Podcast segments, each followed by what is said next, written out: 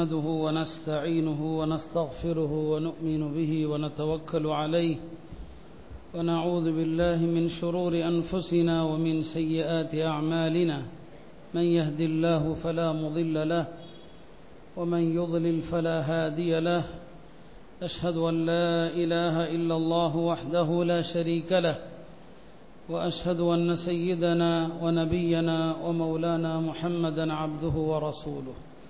أرسله ربه بالحق بشيرا ونذيرا وداعيا إلى الله بإذنه وسراجا منيرا صلى الله تعالى عليه وعلى آله وصحبه وبارك وسلم تسليما كثيرا أما بعد فأعوذ بالله من الشيطان الرجيم بسم الله الرحمن الرحيم ويوم يعرض الذين كفروا على النار أذهبتم طيباتكم في حياتكم الدنيا واستمتعتم بها فاليوم تجزون عذاب الهون بما كنتم تستكبرون في الأرض بغير الحق وبما كنتم تفسقون صدق الله مولانا العظيم கண்ணியத்திற்குரிய அல்லாஹின் நல்லடியார்களே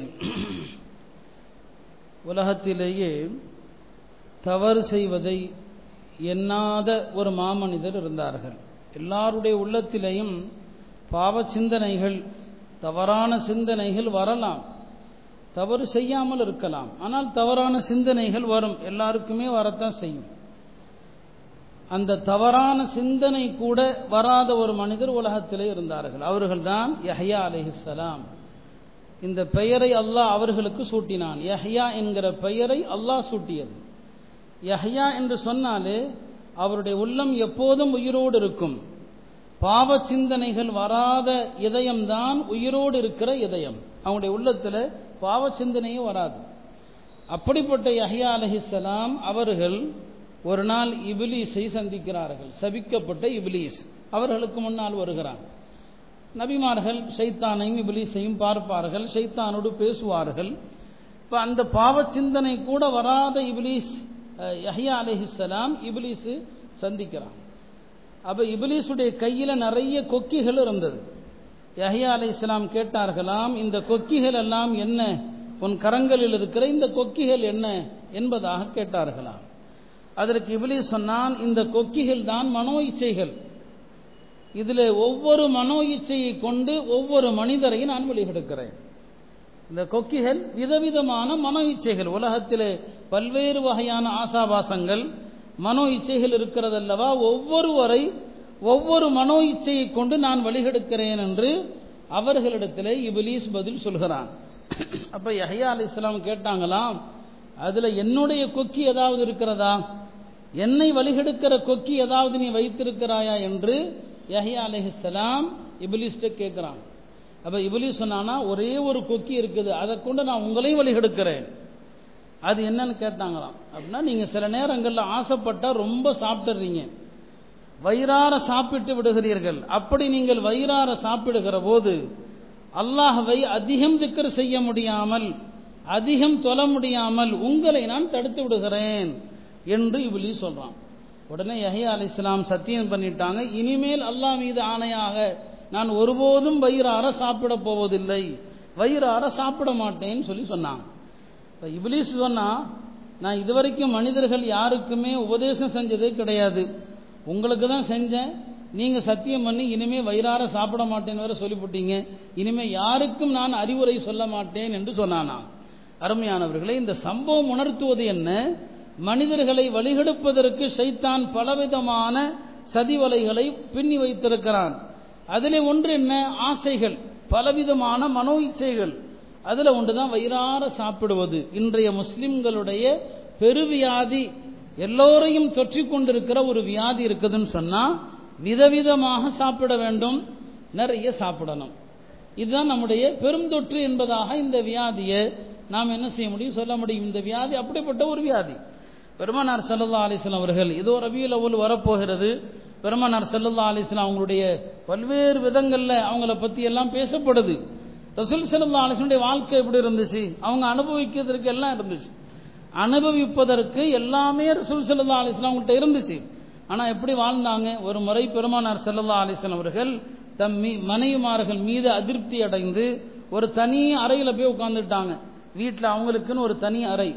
அதில் துமர் ரதியல்லான் அவர்கள் பெருமானார் செல்லல்லா அலிஸ்லாம் அவர்களை சந்தித்து பேசுவதற்காக அந்த தனி அறைக்குள் போறாங்க. அப்பதான் உமர் ரதியல்லான் அவர்கள் பெருமானாருடைய தனி அறையை பார்வையிடுறாங்க. இப்போ அப்படியே பார்க்கறாங்க. பெருமானாருடைய ஒரு நபியினுடைய தனி அறை அல்லவா? என்னென்ன இருக்குதுன்னு பார்க்கறாங்க. பார்த்தா உமர் ரதியல்லான் அவர்கள் அப்படியே அவங்கள கட்டுப்படுத்த முடியாம அழுகிறாங்க. காரணம் என்ன? அந்த அறையில எதுவுமே கிடையாது. வெறுமனே வார்கோதுமை தொழில் நீக்கப்படாத கோதுமை. அது கொஞ்சம் கொஞ்சோண்டு ஒரு மூளையில் இருக்குது. அப்புறம் என்ன இருக்கு? ஒரு பதனிடப்படாத ஒரு தோல் இருக்குது ஒரு இடத்துல. கருவேல மரத்தினுடைய இலைகள் இருக்குது. பெருமானார் செல்லல்லா அலிஸ்லாம் அவங்க படுத்து எஞ்சிருக்கிறாங்க ஒரு பாயில. அந்த பாயினுடைய அடையாளங்கள் பெருமானாருடைய விழாப்புறங்களில் எல்லாம் பதிந்திருக்கிறது. இதை கண்ட உமர் ரதியல்லான் அவர்கள் அழுதார்கள். இப்ப கேட்டாங்க நபிசல்லா அலிஸ்லாம் அவர்கள் உமரை ஏன் அழுகிறீர்கள்? என்று. இதோ உங்களுடைய இந்த அறையை நான் பார்க்கிறேன். நீங்கள் படுத்து எழுந்திருந்த பாயிலே அதனுடைய அடையாளம் பதிந்திருக்கிறது. இந்த உலகத்தினுடைய தலைவர்கள் மன்னர்கள் எல்லாம் எவ்வளவு சுகபோகமான வாழ்க்கை வாழ்கிறார்கள். அல்லாவுடைய தூதர் உங்களுடைய வாழ்க்கை இப்படி இருக்குது என்று இப்ப நபிசல்லா அலிஸ்லாம் அவர்கள் சொன்னார்கள் உமரே இந்த உலகம் அவர்களுக்கும் மறுமையை அல்லாஹ் நமக்காகவும் ஆக்கியிருக்கிறானே அது உமக்கு திருப்தி இல்லையான்னு கேட்டான். இப்ப இந்த பெருமானார் செல்லல்லா அலிஸ்முடைய நிலை இதுதான். இவ்வளவு எளிமையாகத்தான் வாழ்ந்தார்கள். ஆனா அவங்களிடத்துல வசதிகள் இருந்தது. வசதி இருப்பது வேறு. ஆடம்பரமாக வாழ்வது வேறு. நம்ம நினைச்சுக்கிறோம் பெருமானார் ஏழை என்று. ஏழை கிடையாது. ஒரு முறை அவர்களை சந்திப்பதற்காக லகீத் இவனு சபிராங்கிற ஒரு சஹாபி ஒரு பெரிய குழுவோடு வந்திருக்கிறார். பெருமானார் செல்லல்லா அலிஸ்லாம் அவங்களை சந்திப்பதற்கு. அந்த குழுவினருக்காக பெருமானார் செல்லல்லா அலிஸ்லாம் அவர்கள் ஒரு ஆட்டை அறுக்கும்படி சொல்றாங்க. ஒரு ஆடு அறுத்து அவர்களுக்காக விருந்தோம்பல் செய்யப்படுது. நபி சொல்லா அலிஸ்லாம் அவர்கள் சொன்னார்கள் இந்த ஆடு நீங்கள் வந்ததற்காக அறுக்கப்பட்டது என்று எண்ணிக்கொள்ள வேண்டாம். உங்களுக்காண்டி அறுக்கப்பட்டதுன்னு நினைச்சுக்காதீங்க. என்னுடைய ஒரு முறை என்னவென்று சொன்னால் எங்களிடத்திலே நூறு ஆடுகள் எப்போதும் இருக்கும். நூறு ஆட்டை விட ஒரு ஆடு அதிகரித்து விட்டால் அதை நாங்கள் அறுத்து விடுவோம். நூறு ஆட்டை விட ஒரு ஆடு கூடி போச்சுன்னா அறுத்து எல்லாருக்கும் கொடுத்துருவோம். அவ்வளவுதான். ஒரு லிமிட் தான் வச்சுக்கிறதுன்னு ஒரு முடிவு. இதுக்கு மேல கூடி போச்சுன்னா அறுத்து தர்மம் கொடுத்துருவோம். இன்றைக்கு ஒரு ஆடு கூடி விட்டது நீங்க வந்தீங்க அறுக்கப்பட்டதுன்னு சொன்னாங்க. அந்த காலத்தில் நிறைய பெரியவர்கள் இவ்வளவுதான் தங்களிடம் செல்வம் இருக்க வேண்டும் என்று ஒரு அளவு வச்சிருந்தாங்க. இமாமுல் ஆதம் அபு ஹனீஃபா ரஹமத்துல்லா அலை பெரிய வியாபாரியாக இருந்தான். மிகப்பெரிய வியாபாரி. அதே நேரத்தில் அவங்க ஒரு கொள்கை வச்சிருந்தாங்க. தன்னிடத்தில் நாற்பதாயிரம் திருகம் தான் கையில் வச்சிருக்கணும். நாற்பதாயிரம் திருகத்துக்கு மேல் கூடினால் அதை உடனே தர்மம் செஞ்சிடுறது நாற்பதாயிரம் திருகம்னா இன்றைய மதிப்பில் பார்த்தீங்கன்னா சுமார் எழுபத்தி ஏழு லட்சம் ரூபாய். எழுபத்தி ஏழு லட்சம். இந்த எழுபத்தி ஏழு லட்சம் தான் அவங்க வச்சிருந்த அளவுகோல். இதுக்கு மேல எவ்வளவு போனாலும் உடனே தர்மம் செஞ்சிடறது இன்னைக்கு நம்மில் யாராவது அப்படி ஒரு கொள்கை வச்சிருக்கிறோமா? யாராவது நம்மள்கிட்ட பெரிய பணக்காரர்கள் கோடீஸ்வரர்களிலிருந்து ஒரு ஒரு கோடி ரூபாய்க்கு மேல போனா நான் ஃபுல்லாத்தையும் தர்மம் செஞ்சிருவேன். ஜக்காத்து தனி கடமை. இப்ப இப்படி ஒரு அளவுகோல் வச்சிருந்தாங்க ரசூல் சல்லா அலிஸ்லாம் அவர்களுடைய வாழ்க்கையிலிருந்து அவர்கள் கற்றுக்கொண்டார்கள். இதை விட அதிகமான தர்மம் செஞ்சு விடுறது. அருமையானவர்களை இன்றைக்கு இந்த மாதிரியான ஒரு ஆடம்பரமான ஒரு வாழ்க்கை அதுதான் முஸ்லிம்களுடைய வாழ்க்கையிலே நுழைந்து விட்டு பெரும் துயரம் நாம் அதிகமாக சாப்பிட்றோம். அதிகமாக உண்கிறோம். உமர் அவர்கள் அவங்க ஒரு முறை மக்களை பார்த்து சொன்னாங்க நான் நினைத்திருந்தால் நீங்களெல்லாம் அணியக்கூடிய ஆடையை விட மிகச்சிறந்த மெல்லிய ஆடையை என்னால் உடுத்த முடியும். நான் நினைத்திருந்தால் நீங்கள் சாப்பிடக்கூடிய உணவை விட சிறந்த உணவை என்னால் சாப்பிட முடியும். மிகச்சிறந்த வாழ்க்கை என்னாலும் வாழ முடியும். ஆனாலும் நான் அதையெல்லாம் தேர்ந்தெடுக்காத காரணம் எப்போதுமே அல்லாவுடைய ஒரு வசனம் எனக்கு ஞாபகத்தில் இருக்கிறது. மறுமை நாளிலே அல்லாஹ் காபிர்களை பார்த்து சொல்லக்கூடிய வசனம் அது. அத்ஹப்தும் தையிபாசிக்கும் நீங்க உலகத்திலேயே எல்லா சுகத்தையும் அனுபவிச்சு முடிச்சிட்டீங்க. வஸ்தம் தாத்தும் பிஹா. எல்லா இன்பங்களையும் உலகத்தில் அனுபவித்து முடிச்சாச்சு. இந்த உலகத்துல உங்களுக்கு கடும் துன்புறுத்தும் வேதனை தான் அதாபல் ஹோன். இங்கு உங்களுக்கு இழிவுதருகிற வேதனை தான் என்று அல்லாஹ் யாரை பார்த்து காபிர்களை பார்த்து சொல்றான். நாளை மறுமை நாளில் அல்லாஹ் இந்த உமரை பார்த்தும் அப்படி சொல்லிடக்கூடாது. நீ எல்லாத்தையும் உலகத்தில் அனுபவித்து விட்டா என்று என்ன பார்த்து அல்லாஹ் சொல்லிடக்கூடாதுன்னு பயந்தான். எளிமையா வாழ்ந்தவர்கள் எல்லாம் பயந்தாங்க. ஆனா இன்னைக்கு நாம ஆடம்பரமா வாழ்ந்து விட்டு நமக்கு சொர்க்கமும் கிடைக்கும்னு ஆசைப்படுறோம். வாழ்வதெல்லாம் ஆடம்பர வாழ்க்கை. ஆனா இவ்வளவு வாழ்ந்து விட்டு அல்ல நமக்கு சொர்க்கத்தையும் தருவான். அவர்கள் எளிமையா வாழ்ந்துட்டு பயந்தாங்க எங்க அல்லாஹ் மறுமையில நீ உலகத்துல எல்லாத்தையும் அனுபவித்து முடித்து விட்டாய் என்று அல்லாஹ் சொல்லிடுவானோ இந்த ஒரு ஆயத்தினால தான் என்னால் ஆடம்பரமா வாழ முடியும் நல்ல உணவுகள் சாப்பிட முடியும். இந்த ஒரு வசனத்தை நான் எண்ணித்தான் பயந்து போய் நான் இதையெல்லாம் தவிர்த்து கொண்டிருக்கிறேன் என்பதாக அதில் துமரதியெல்லாம் அவர்கள் சொன்னாங்க. அருமையானவர்களே இன்றைக்கு நாமும் உணவு மட்டுமல்ல எல்லா விஷயத்திலும் ஒரு ஆடம்பர நிலை தான் ஹனஃபி மதுபடி ஒரு ஃபத்வா கிதாபில் ஃபத்தாவா ஹிந்தியா என்ற ஒரு நூலில் சாப்பிடுவது அதனுடைய நாலு வகையான சட்டங்களை விவரிக்கிறான். சாப்பிட்றதுல கூட. சொன்னாங்க உயிரை காப்பாற்றுற அளவுக்கு சாப்பிட்றது ஃபரது. உயிரை காப்பாற்றுற அளவுக்கு ஒரு முஸ்லீம் சாப்பிட்டாகணும். உயிர் போகிற அளவுக்கு சாப்பிடாம இருந்தால் அது தற்கொலை அது.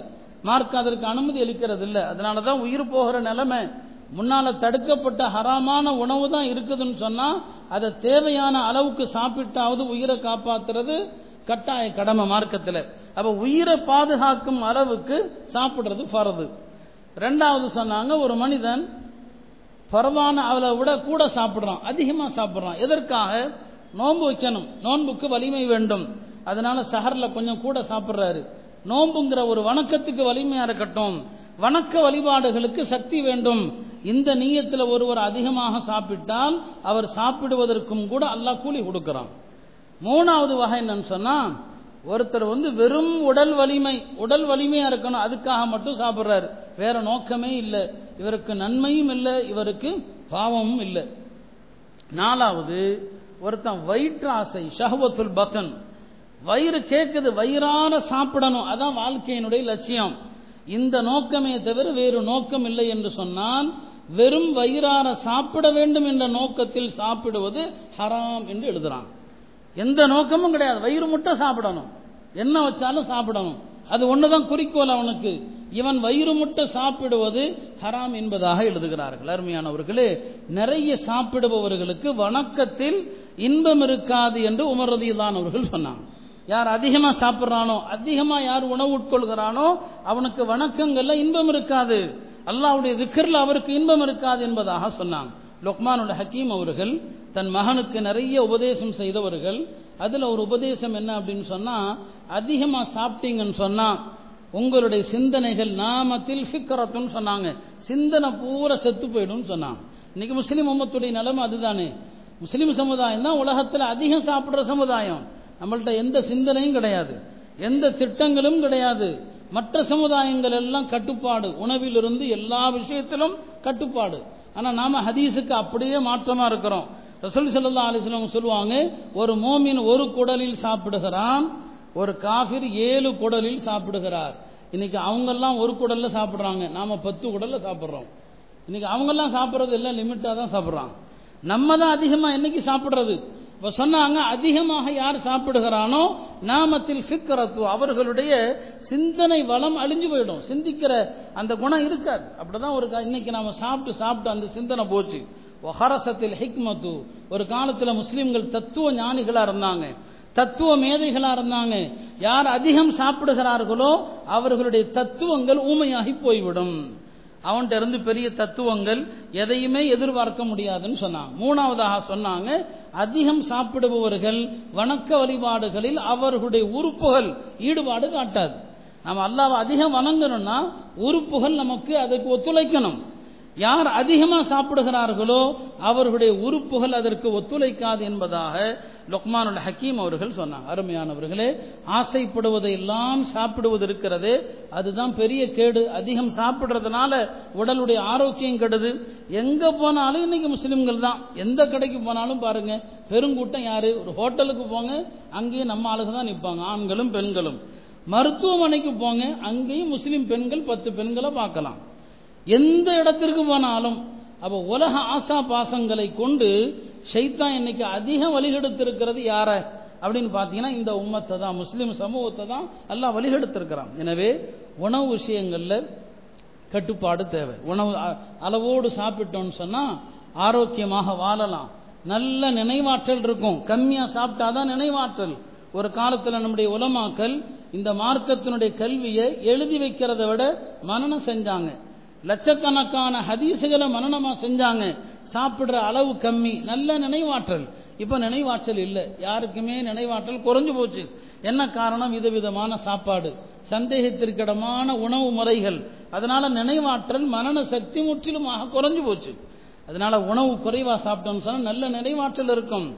உணவு குறைவாக இருந்தாதான் எல்லா விதமான வலிமைகளும் இருக்கிறது. இப்படி அருமையானவர்களே உணவு விஷயத்திலிருந்து எல்லா விஷயங்களிலும் ஒரு மிதமான போக்கு இதைத்தான் மார்க்க விரும்புது. ஒரு உதாரணத்திற்கு தான் உணவை நாம சொன்னோம்.